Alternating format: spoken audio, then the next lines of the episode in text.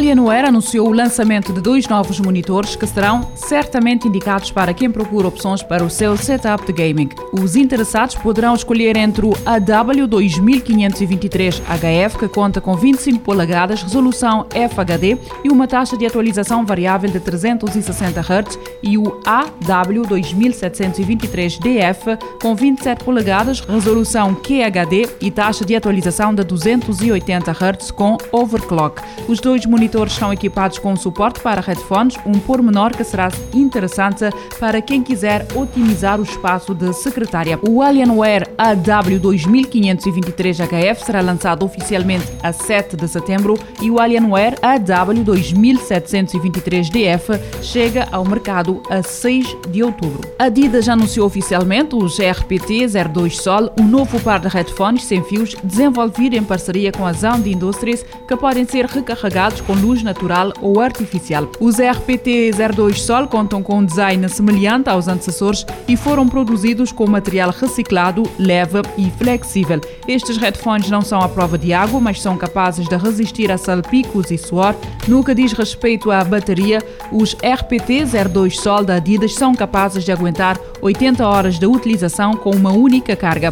Os Adidas R P T zero dois Sol serão lançados oficialmente a vinte e três de agosto por duzentos e vinte e nove dólares e podem ser adquiridos através do site oficial da marca. O WhatsApp já tem direito à aplicação própria na Windows. A aplicação do WhatsApp para o Windows deixou de estar em fase beta e está finalmente disponível na loja virtual da Microsoft. Significa isto que, a partir desta semana, os utilizadores do WhatsApp em desktop podem fazer uso desta aplicação dedicada.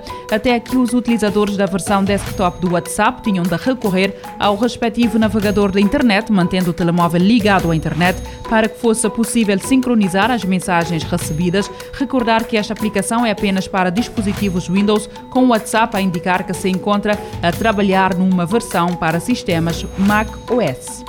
A Rússia anuncia que está a desenhar a sua própria Estação Espacial Internacional. Esta decisão surge depois do desencadear da guerra na Ucrânia e das próprias posições tomadas contra o regime de Vladimir Putin. A Rússia deverá terminar a sua participação na Estação Espacial Internacional até dois mil e vinte e oito. O país indica que estará, portanto, a definir a sua estratégia para não perder a corrida espacial e já ter o modelo criado para a nova Estação Espacial Russa. A Reuters noticiou que a Agência Espacial Roscosmos do país compartilhou o modelo da futura estação, apelidada da pela imprensa controlada pelo Estado.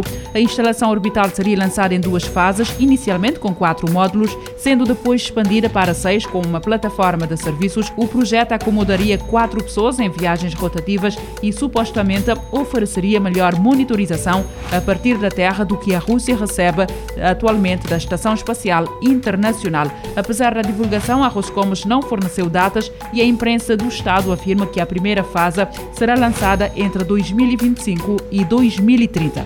Nigéria vai construir uma vila Bitcoin, dado o interesse da população na criptomoeda.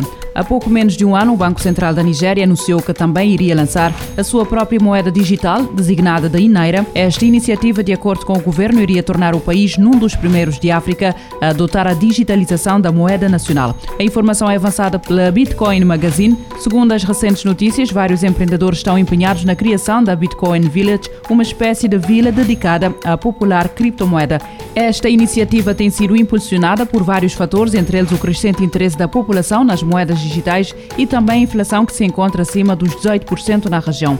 Paralelamente a isso, um recente relatório da Kucoin revela que dos cinquenta e um por cento de nigerianos com acesso à internet, oitenta e seis por cento já se encontram familiarizados com o conceito das criptomoedas como forma de investimento. Os fundadores do projeto estão a trabalhar no sentido de construírem a primeira vila Bitcoin em Lagos, a maior cidade da Nigéria. Estima-se que a Bitcoin Village esteja construída em janeiro de dois mil e vinte e três.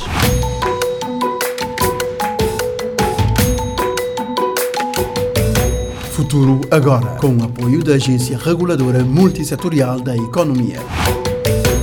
Este programa está disponível em formato podcast no Spotify e em radio morabeza ponto c v.